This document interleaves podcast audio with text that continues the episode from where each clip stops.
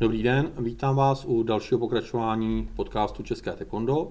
Vítám tady ve studiu Honzu Zachrlu, člena školy Milovice, státní reprezentace taekwondo České republiky a také asistenta své školy na pozici trenéra. Děkuji, dobrý den. Honzo, uh, pojďme se něco o tebe dozvědět.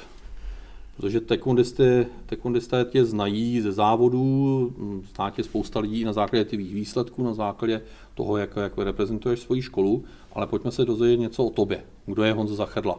Co Honza Zachrdla třeba studuje za školu? Tak Honza Zachrdla je v první řadě asi normální 17-letý kluk a momentálně studuji gymnázium doktora Josefa Pekaře v Mladé Boleslavi. Uh, jsem na osmiletém gymnáziu a momentálně se nacházím ve třetím ročníku vyššího gymnázia, tudíž příští rok vlastně mě čeká takzvaná zkouška dospělosti neboli maturita. Tak to je významný krok do budoucna, respektive to, co tě čeká a můžeme říci, že dneska nebo v dnešní době je to ještě dobré, že to je až za rok, že ta příprava snad bude lepší než pro letošní maturanty. A co, čemu se chceš věnovat studijně nebo i profesně třeba po dokončení gymnázia? Tak do budoucnosti bych se určitě rád chtěl zaměřit například na fyzioterapii. Moc mě eh, zajímá tento obor, baví mě se vlastně už jako dneska koukat na různá videa, jak vlastně doktoři pomáhají těm lidem vlastně s opravdu některými extrémními případy, kdy vlastně do ordinace přijde člověk, například se skoliozou nebo s totálně vohnut kulatými zády, kočičími zády a vlastně člověk vlastně tam odejde, odejde skoro jako zpřímený, rovný, napravený a je to trošku taková magie, takový kouzlo, co se mi prostě zaujalo strašně a doufám, že mě to chytne a bude mi to bavit. Tak je to, je to šlechetný směřování, že to takhle nazvu, a samozřejmě snaha pomáhat lidem. Jo. Já mám fyzioterapii taky zkušenosti být na té, na té stránce těch pacientů a, a v taekwondu máme fyzioterapeutů hned několik, takže jen houšť, protože naše mm, generační, generace sedavých eh, zaměstnání, především sedavých zaměstnání, tak přináší různé, různé zdravotní handicapy a deficity, takže hm, fyzioterapeutů bude potřeba, takže v tom ti držím palce. A co děláš třeba ve volném čase, kromě taekwonda? Tak ve volném čase se kromě taekwonda věnuji rád také dalším bojovým sportům, například teď jsem nedávno začal vlastně trénovat kickbox, je to takové jako koníček jako pomohl, uh, do pomoc možná k taekwondo by se dalo brát, uh, odreagování taky pro mě například. Uh, v poslední době jsem třeba například začal hrát čachy, mm-hmm. uh, takový trošku zvláštní pro 17 letého kluka, ale jak jsme doma permanent, jak jsme vlastně doma pořád, není co dělat a teď vlastně v těch zimních měsících bylo venku ošklivo, nebylo co dělat, tak jsem někde na internetu zahlídl prostě šachy a Řekli jsme si s klukama, jestli zahrajeme takhle pár jako sranda zápasů mezi sebou. A zahrali jsme si pár šachových partí a najednou nás tam začalo bavit. Objevili jsme nějakou šachovou stránku vlastně, která, která vlastně nám ukázala různé typy triky, ty šachové zahájení různé. A začali jsme se to dokonce i učit a baví nás to a je to takové odreagování vlastně od všeho možného. Takže hrajete po internetu proti sobě? Hrajeme po internetu proti sobě občas až do pozdních hodin, kde mě maminka potom večer křičí ve 12, že už mám mít spát, že zítra mám školu a se učím šachové partie. no tak eh, jako rozhodně tam vidím benefit v tom, že to tříbí, eh, tříbí mozek a jako vede k jako hodně logickému uvažování, takže eh, zajímavá, zajímavá kombinace s těmi bojovými sporty a bojovými umění, které si jmenoval. A co, co je jako dalšího máš třeba za oblíbené sporty, kromě těch bojových, jako jestli to je nějaký fotbal, tenis, plavání nebo něco takového? No, jako oblíbené sporty, hodně obdivuju gymnastiku, protože mě se přijde strašně jako, mě to přijde, přijde to jako skvělý sport pro malé děti, kdy vlastně to dítě se naučí pracovat pořádně s tím tělem, je tam spousta stretchingu, posilování, vlastně celé to tělo je potřeba, není to třeba, já nevím, jako když třeba boxer jde do ringu, a vlastně potřebuje mít jako rychlý, tvrdý ruce a prakticky kopat jakoby neumí, když tak jako vypadá jako z pohledu lajka, samozřejmě asi musí mít i stejně posilované nohy, ale přijde mi to jako super sport pro děti a v televizi se asi rád kouknu třeba na, na fotbal, na takovou ligu mistrů občas kouknu na mm-hmm. finále, mm-hmm. když se hraje. Ale že bych tomu nějak jako holdoval, že vím, že teď se hraje Slávie, Sparta například, tak to takový nejsem, do toho je spíš můj mladší brácha a táta, mm-hmm. se na tohle ty tomu hodně fandí. Okay, dobře. Uh, jaký je tvůj žánr hudby? Co posloucháš? Já Jestli jsem... máš něco vyhraněného vůbec? Uh, tak jako, jako vyhraněný nejsem. Uh, mám to takový jako spíš od každého něco. Mám takový jako namíchaný playlist vlastně v telefonu, kdy si vlastně poslouchám. Mám takový dva druhý playlistů. Mám takový playlist, kdy si potřebuji jako odpočinout, jdu třeba na procházku, pustím si písničky a mám tam od každého něco. Mám tam něco od roku, od popu, mám tam něco od rapu, českého, anglického, všechno, všechno taková široká škála. A pak mám takový jako svůj playlist tam motivační vlastně, kde jsou tak jako rychlejší písničky a snažím se třeba namotivovat před zápasem nebo před nějakou zkouškou, která mě čeká. Hmm, hmm, dobře. A co se týká třeba filmů, máš nějakou, nějaký oblíbený žánr? Uh, určitě sci-fi fantasy bude můj velice oblíbený žánr. Já vlastně uh, začal jsem teďka asi před rokem začal koukat na Netflix a strašně, našel jsem tam vlastně ten žánr svůj sci-fi fantasy a tím, že to vlastně ty filmy, které jsem se chtěl podívat, tam byly vlastně v dispozici jenom k angličtině, buď to s českými titulkami nebo s anglickými titulkama, tak jsem začal koukat na The Flash vlastně seriál, to byl vlastně můj úplně první scény, s kterým jsem začal a to je vlastně seriál superhrdinový, který získá nad, nadlidskou rychlost a lítá tam po celém městě, zachraňuje lidi. A mě vlastně strašně mi to pomohlo například s angličtinou, to mi vlastně, vlastně řekl na konci minulého školního roku můj angličtinář, že vlastně se mi strašně zlepšila angličtina, jakože co pro to dělám. No a já jsem mu jako řekl, že prostě koukám na ty seriály, poslouchám to, slyším to a i psaní mi to hodně pomohlo. A teď to na sobě i pozoruju, že jsem teďka třeba byl takový pro mě těžší údoj, že jsme, jsme psali hodně písemek ve škole, tak jsem se musel učit.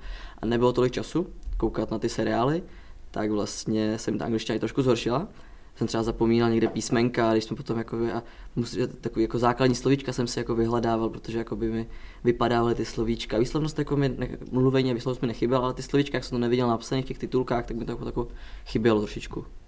No, přece jenom to cvičení dělá mistra. Přesně tak. A neplatí to jenom pro taekwondo, platí to pro cokoliv, co děláme, takže ta praxe tam zevně chyběla, ale doufám, že zase ve volných chvílích to doplníš a budeš zlepšovat i angličtinu. Co třeba cestování? Jak eh, věnuješ se cestování? Tak cestování se momentálně díky covidu teda moc nevěnuju, ale dříve jsem cestoval s rodinou, jedině vlastně možnost byla, byla cestovat o prázdninách vlastně letních velkých, kdy jsme většinou letěli například do Bulharska někam k moři, se válet na týden, anebo jsme dříve jezdili do Chorvatska, a to byla taková jako naše odpočinková jako dovolená, jsme si prostě lehli, my jsme se s bráchou vyřádili v moři, taťka s mamkou si lehli na, na pláž, opalovali se a byl takový jako spíš relax, ale jinak moc jako ne, nemám jako čas na cestování jako v rámci jako sám, protože jako je spousta školy, tréninku a taky hodně cestuju za přítelkyní, takže není moc času kdy mhm, cestovat. Mm-hmm. A máš nějaké oblíbené místo, mm, kam by se třeba chtěl podívat, nebo které jsi už navštívil? Tak oblíbený místo jsem ještě nenavštívil. Chtěl bych se podívat určitě do Ameriky, jako asi každý Čech, nebo jako každý Evropan, možná podívat se do Ameriky, zlínout, jak to, jak to tam vypadá, New York, Los Angeles a tyhle ty velké města. Ale taky bych se chtěl podívat i na druhou stranu do Asie, pokud na tamto jejich jídlo, jak, jak exotické, vlastně to mají trošku i pálivější a podívat se jasně, jak to tam vypadá například v Indonésii nebo v Malajzii. Mm-hmm. Zajímavé lokality a přeji, ať se to brzo podaří, ať hlavně nám v tom covid nebrání dál jako takovémhle cestování, protože s tím je teďka na nějakou dobu ještě asi docela útrum. Pojďme v taekwondu, k taekwondu. Kdy jsi začal s taekwondem? Tak s taekwondem jsem začal už od velmi brzkých raných let. Začal jsem ve svých čtyřech letech vlastně. A bylo to tím, že vlastně moje trenérka eh, bydlela opatrovní v paneláku pod náma, pod námi vlastně a já jsem byl velice jako líný dítě. A já jsem rád, byl to dítě, co přišlo, vlastně, co přišlo ze školky, lehlo si na gauč, otevřelo si balík chipsů a koukalo na, na, na seriály a na vtipní jako filmy, co se dávali v televizi a i když tam prostě nic nedávali, tak prostě pro mě to nedávalo ten impuls. Já jsem prostě seděl a koukal jsem na něco, co mě nebaví a jedl jsem si dál, hrál jsem si s hračkama doma prostě a maminku to tak nějak trápilo a tatínka taky samozřejmě. No a vlastně, když se dozvěděli, že trenérka pod, vlastně naše sousedka pod náma, naše trenér, moje trenérka zakládá oddíl, tak se jako zeptali, jestli to jako nevadí, jako, že, že jsem jako malý takhle kluk, protože většinou se s taekwondem, jako, tak obecně se svými sportama začíná v těch prvních třídách, kdy vlastně děti přijdou vlastně do školy, dostanou tam ty letáčky. No a tak jsem začal cvičit už jako malý.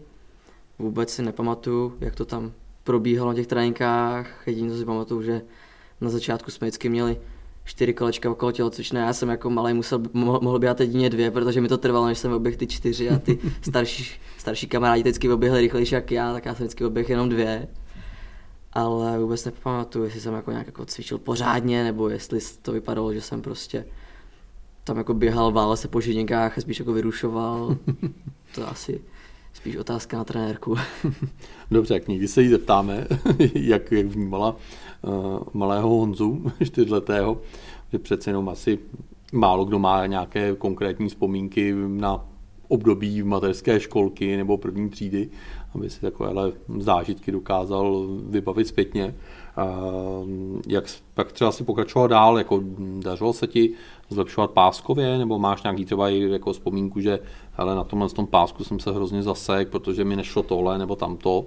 To první zaseknutí bylo, kdy mě vlastně uh, Jarda Vomáčka nepustil na vlastně náš zelený proužek, protože jsem ještě nebyl teda připravený a mého kamaráda pustil a mě to celkem jako bolelo, trošku jsem mu i záviděl, že vlastně on šel na zkoušky a já ne.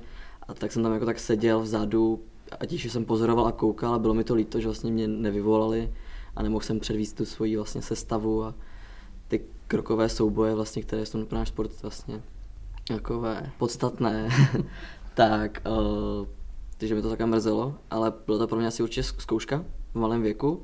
A od té doby vlastně jsem potom jako malý začal chodit k mojí mé trenérce vlastně na zahrádku, tam jsme měli takovou naši malou panelovou a trénoval jsem tam s ní vlastně sestavy a po vlastně roce, kdy nás přišel znovu přeskušovat, tak už mě pustil a pochválil, že jsem udělal jako velký kus práce a tak mi to jako ukázalo, že bez práce nejsou koláče takzvaně. Tak rozhodně mm, je na to, že se vlastně dneska můžeme setkat na tohle téma, tak je vidět, že tahle zkušenost v tak nízkém věku tě neodradila, že naopak tě, řekněme, docelila a posunula tě někam dál. Tak tohle to vnímám jako vždycky pozitivně, když ty lidi se z toho vezmou po naučení, že to není jenom o té naší jako zlovůli, když to takhle nadneseně řeknu, že prostě tohohle nechcem pustit a ono ta, sam, ta mince má dvě strany a z pohledu toho dítěte je to vždycky jako těžký pohled, jo, nebo takový ten možná oprávněně, nebo spíš neoprávněně, ale jako prostě takový ten ukřivděný pohled. No, ale je to, je to součást prostě toho, toho vzdělávání v taekwondu. Uh, pojďme, pojďme uh, k tomu taekwondu, co tě třeba na taekwondu baví, jako co, co ti přijde na něm atraktivní, jako proč řekneš kamarádovi, hele, taekwondo je super a já ho dělám, protože tohle mě na tom nejvíc baví. Mně přijde strašně atraktivní jakoby ten adrenalin. Já jsem člověk, co má velice rád adrenalin a baví mě jakoby dívat se na ten adrenalin nebo sám ho i, i, i prožívat. Vlastně mě přijde atraktivní na tom, že to je ten bojový sport, je tam ten adrenalin, kdy vlastně nejenom při masugi, tam je prostě adrenalin i při vyroku, při tule, kdy vlastně se vám jako zvedne tep a říkáte si, jako co když spletu tul, nemůžu splít stůl, nemůžu, musím, jaké, jakou sestavu jdu cvičit, musím uvolnit, spevnit techniku a jakoby ten adrenalin, který je vlastně věc, která vlastně v životě je vlastně i, i, i potřebná, protože často se jako ty nejhorší situace, kdy vlastně se potkáme s někým, že nás někdo napadne na ulici, tak vlastně člověk, který třeba například není zvyklý na adrenalin, bude to pro něho nová věc, tak se řekne, jako, řekne jako, co se to se mnou děje, jako tohle jsem v životě ne, nezažil a může to dopadnout jako dobře, na, naštěstí, anebo to dopadne špatně, když to pak člověk, který jako bude na ten adrenalin připravený a bude vědět zase, jako, že může, může dovolit s tím adrenalinem, tak s tím může naopak třeba i využít. Mm-hmm. Jakou máš, Honzo, oblíbenou disciplínu v taekwondu? Mezi moje oblíbené disciplíny například patří masugi, protože to je disciplína, kterou, ve které se můžeme zlepšovat velice rychle a v tomto věku vlastně i nejrychleji a nejlépe. Je to disciplína, ve které vlastně uh, mám takový svůj vlastně, svoji možnost uh, se rozvinout nejlépe a použít vlastně všechno, co mě baví. Mám svou volnost. V tom ringu si vlastně můžu dělat, co chci vlastně teoreticky, mm-hmm. všechno, co je dovolené. a je to tak nějak i na mě, jakoby, jestli ten zápas chci vyhrát, a nebo jako jestli mi to je jedno, jestli prohraju například v Tule, když odcvičíme Tul a skončíme, tak vlastně už to je ukončený a já to nemůžu nějak změnit, ale v Masugi, když vidím pět vteřin konce a prohrávám a můžu ještě prostě těch pět vteřin zabrat na konci a furt vlastně vidím, jako jak jsem na tom, když to v Tulek odcvičím jeden tul nebo dva tuly a vidím body a konec, když to tam můžu furt něco dělat, tím výsledkem furt to můžu nějak jakoby změnit. Pořád, pořád je to utkání, které je v průběhu a může do toho zasáhnout nebo zkusit změnit tu kostku osudu. Co naopak, jako, která disciplína ti nesedí a proč? Uh, nesedí, uh, myslím si, že mě nesedí úplně speciály. Já zrovna nejsem člověk z nějakého vysokého zrůstu, i když naopak můj táta má skoro 2 metre já asi nejspíše po mamince 1,70 m, tak je to disciplína, která jako mi moc nejde. Vzhledem tomu, že mezi juniorské jako výšky, například no, Nopicagi je 2,70 m, seniori 2,80 m, to jsou pro mě jako nepředstavitelné výšky, já z toho nedotknu pomalu ani rukou, jak, takže na tož nohu, abych tam vykopl. Ale naopak mě to potěší, když se naopak s něčem zlepšu a skočím například Dolomio nebo Nomo, když třeba jednou za, za sto let skočím a povede se mi to. Takže a... bereš to jako, jako pořád motivaci, i když je to jako ne, méně oblíbená disciplína, tak jako... Beru to jako mezeru v, jakoby v mém vzdělání v taekwondu, kterou, kterou jako bych chtěl rád třeba jako doplnit. Hmm. A myslím si, že to jako je i možný, jako, kdybych se tomu začal víc věnovat. Ale naopak disciplín, který se třeba bojím, je, je vyrok momentálně, jako teď přecházím do seniorské, do seniorské kategorie a vzhledem k tomu, že když já jsem vlastně přecházel do junioru, tak dříve junioři, pokud já vím, tak přeráželi mm-hmm. vyrok a já jsem vlastně tohleto prošvihl. Vyrok jsem trénoval tak jednou možná na ukázku, kdy jsem si přesekl nějakou dřevěnou desku nohou a vím, že to pak ještě týden bolelo, takže to mám trošku obavy, no. No tak přece jenom tvoje, tvoje tvoje, řekněme, fyziologie není dokončená, jo, tak je ještě čas na ten výrok a je potřeba třeba to trošku začít trénovat, otužovat, pak eh, postupně, postupně přidávat, ale jo, výrok, výrok eh, já myslím, že jako výrok je hlavně o hlavě, jo? tak jako Masugi je o hlavě, tak jako výrok je na tom hodně podobně a samozřejmě pak o spoustě tréninku, bez toho to nejde. Ty si za svojí, za svojí řekněme, poměrně krátkou reprezentační kariéru, už to takhle nazvu, Eh, získal jako zajímavé, zajímavé úspěchy.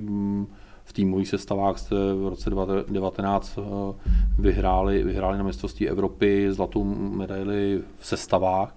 To je z pohledu jako bojového umění velký úspěch, jako přeci jenom porážet eh, evropskou špičku, což je, což je Rusko, tak to se určitě cení. Na mistrovství světa jste skončili dokonce druzí za Koreou, takže to jsou fantastické úspěchy. Jak ty se na své úspěchy díváš? Kterýho za tím úspěchu si nejvíce ceníš? No, tak já se na své úspěchy dívám jako takovou moji vizitku, co jsem vlastně za svůj život dokázal, uh, kam až jsem si dosáhl. Uh, myslím si, že jako nejvíc mi utkví vlastně v hlavě mistrovství Evropy 2019, vlastně v Rimini v Itálii, jelikož to bylo moje vlastně první mistrovství Evropy. Uh, nebylo teda moje první závody, já jsem se už účastnil 2018 vlastně mistrovství světa v Minsku, ale bohužel tam se mi to nepodařilo, zde jsem vlastně uh, závodil, myslím asi ve třech disciplínách, ale ani v jedné jsem vlastně dosáhl na medaily. A tak jsem se jako rozhodl zamakat a v roce 2019 to poštěstilo. S klukama jsme vlastně, pokud si vzpomínám, po páté vlastně jakožto junioři jako vyhráli týmové tu, tu, tuly, když jako já jsem to vyhrál poprvé, ale jakoby ta šňůra těch vítězství jako se stupňovala a mě to velice těšilo. Stál vlastně s kamarádama, kterým, se kterými jsem vlastně teďka dva měsíce jsem s nimi vlastně byl v tělocvičně a dva měsíce jsme drželi a jeli jsme tituly dokola a prostě jako je to jako, jak, jak, jak vlastně bývají ty motivační ledovce, vlastně, kde vlastně ten úspěch toho sportovce a pod tím je ta dřina to všechno a člověk to představí, jak prostě my jsme museli na každý trénink, nebyl to jen dopolední trénink, kdy se tady se technické a odpolední tréninky vlastně myslím Masugarské, ale bylo to prostě, že každý trénink i potom odpoledním Masugarským jsme prostě jeli a projeli jsme si prostě gebek a nějaký jiný tu gebek a jiný tu a prostě furt jsme jeli dokola a dokola a dokola a drillovali jsme to, až nám to už, už lezlo krkem, ale nakonec se to vyplatilo a s klukama jsme to, jsme to zlatou urvali a poté se nám vlastně ten trénink vyplatil a na mistrovství světa jsme vlastně urvali potom to druhé místo proti Koreji, no. To bylo takový bylo to zajímavé utkání s těma Korejci. Myslím, že s těmi Korejci bylo opravdu vidět, že jsme na ně asi ještě neměli, opravdu byli sehraní jako jeden člověk, ale myslím si, že do budoucna ty junioři určitě budou mít na to někde porazit a vyrovnat se jim. Tak můžete následovat uh, náš uh, tým seniorů z roku 2007, kterým se tohle podařilo na mistrovství světa. Takže budeme jenom rádi, když uh, junioři za pár let půjdou v jejich šlépějích a poraz, porazí prostě tu, tu topku, tu špičku, to znamená tým Kory. Uh, máš, máš v taekwondu nějakého oblíbeného nebo naopak neoblíbeného soupeře, ať už jako se jedná o jakoukoliv disciplínu, ale ono to ve výsledku mm, je o těch kontaktních disciplínách, kdy mm. soupeříme jeden na jedno, takže mm, asi by to, ta otázka mířila buď na Tuli nebo pro tebe na oblíbené Masugi, tak jak, jak seš na tom? Nějaký favorit nebo naopak jako ten negativní favorit? Tak já bych začal s nejdřív tím neoblíbeným soupeřem. Pro mě méně oblíbený soupeři jsou to obecně vyšší lidi a lidi vlastně s delšími nohama protože já jsem taková jako spíše menší a širší postavy, tudíž buď to musím hubnout množství kil jako do nižší váhových kategorií, a nebo musím naopak se pochlapit a jít se porvat vlastně s těma vyššíma klukama, což jsem teďka zkusil a je to něco nového, je to zase nějaká nová výzva, nějaká nová challenge pro mě, ale to budou s těmi nejoblíbení, no, nějaký dlouháni, co tam máchají s nohama, Takový Ondra... A je těžký se na ně dostat. No, takový na, na tréninkách reprezentace vlastně jako Ondra Postolů nebo Kuba Tvardek, dlouhání. Tím se teda můžu poch- tím se jako chlubím všude a nikdo mi to nevěří. Já jsem jednou vlastně na tréninku jsem zautočil na, na Kubu Tvartka, to je vysoký kluk, Nerio a trefil jsem ho na hlavu, ne? A nikdo mi to nevěří, jako. On to jako tvrdí, jo, teď, teď potrý jsem ho fakt trefil. Já mu to všude tvrdím, ale nikdo mi nevěří, já prostě jsem kopl Kubu Tvartka do hlavy Neriem, jako. A že, že, že to jako ještě nečekal, jako, že to bylo domluvený, já, nikdo mi to nevěří a já to, já se všel musím hádat, že to fakt se stalo tak jsou takové těžko věřitelné příběhy, ale zase důležité je, ty sám pro sebe si tohle to můžeš jako takovýhle úspěchu cenit, protože to je fakt úspěch, jako dá, dá zrovna techniku Neriočaky jako do hlavy takovému dlouhánovi, jako je Kuba Tvardek. Uh, vzpomínám si, že si taky soutěžil na nějaký VTF závodech, čili konkurenční nebo řekněme jiný, jiný taekwondo styl, protože on to není konkurenční, ale opravdu jiný taekwondo styl, jenom se stejným názvem. Eh, což byl tady v Praze Czech Open eh, Taekwondo VTF. Eh, jaká byla tahle zkušenost? Tak tahle zkušenost byla taková zvláštní, ale podle mě určitě dobrá.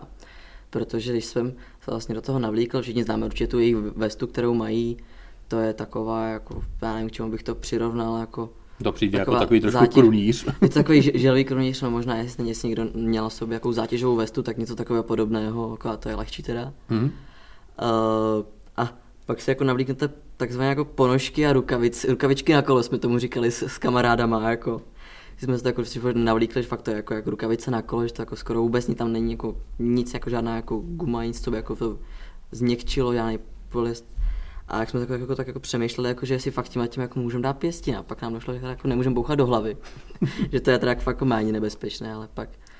Ale bylo to zajímavá zkušenost. Byla to vlastně zkušenost, bylo to něco úplně jiného kdy vlastně já jsem tam začal skákat na špičkách jako klasicky v našem taekwondu připravený a teď já jsem prvním kole nastupil vlastně proti polskému reprezentantovi ten tam ke mně přišel jako s rukama dole a říkám, co dělá, jako teď mu koupnu do hlavy, ne?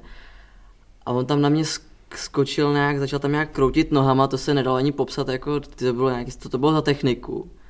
No ale bodovalo mu to a já jsem jako byl zmatený, co se děje. No a vlastně první kolo jsem jako prohrával jako o nějakých třeba 6-7 bodů.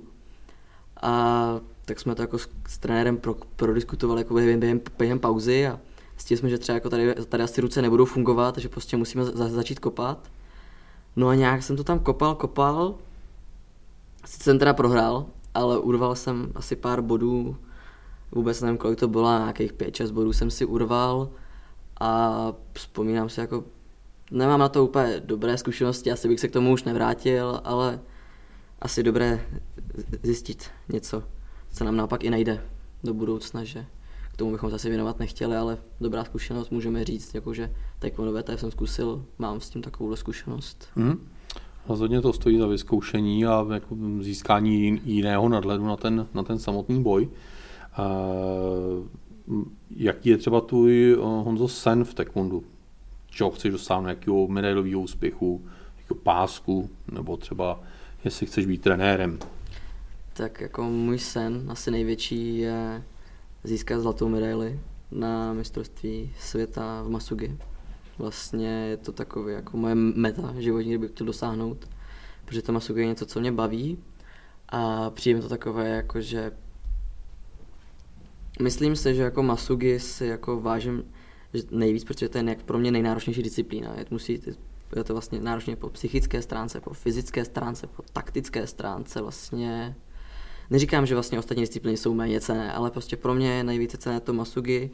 Přidávám tomu největší váhu, protože na něm vlastně trénuju nejvíc, nejvíce mm-hmm. se mhm. mu snažím se v něm dokonalit. A chtěl bych se jako zapsat do, do, do té takzvané jako síně slávy jako Čechů, které, kteří vlastně si stoupli na, ten, na to první místo, na to mistrovství světa a dokázal vlastně, že jakožto Češi na to máme v těch vlastně porážet ty největší jako evropské a světové rivaly, jako jsou například Rusko nebo Korea mm-hmm. Masugi. Tak v tomhle, v tomhle Honzo rozhodně držím palce, protože masugářských mistrů světa potřebujeme více, nebo přejme si jich více. To není, že jich potřebujeme, ale bychom si přáli mít samozřejmě těch výsledků víc, protože to nás posouvá anebo udržuje v té, v té top špičce uh, světového taekwonda. Uh, teď, teď prožíváme všichni v České republice a nejenom v České republice, ale ve světě je covid. Hmm. Jako prožíváš ty a jak eh, se ti daří bojovat s covidem po té stránce tréninkové?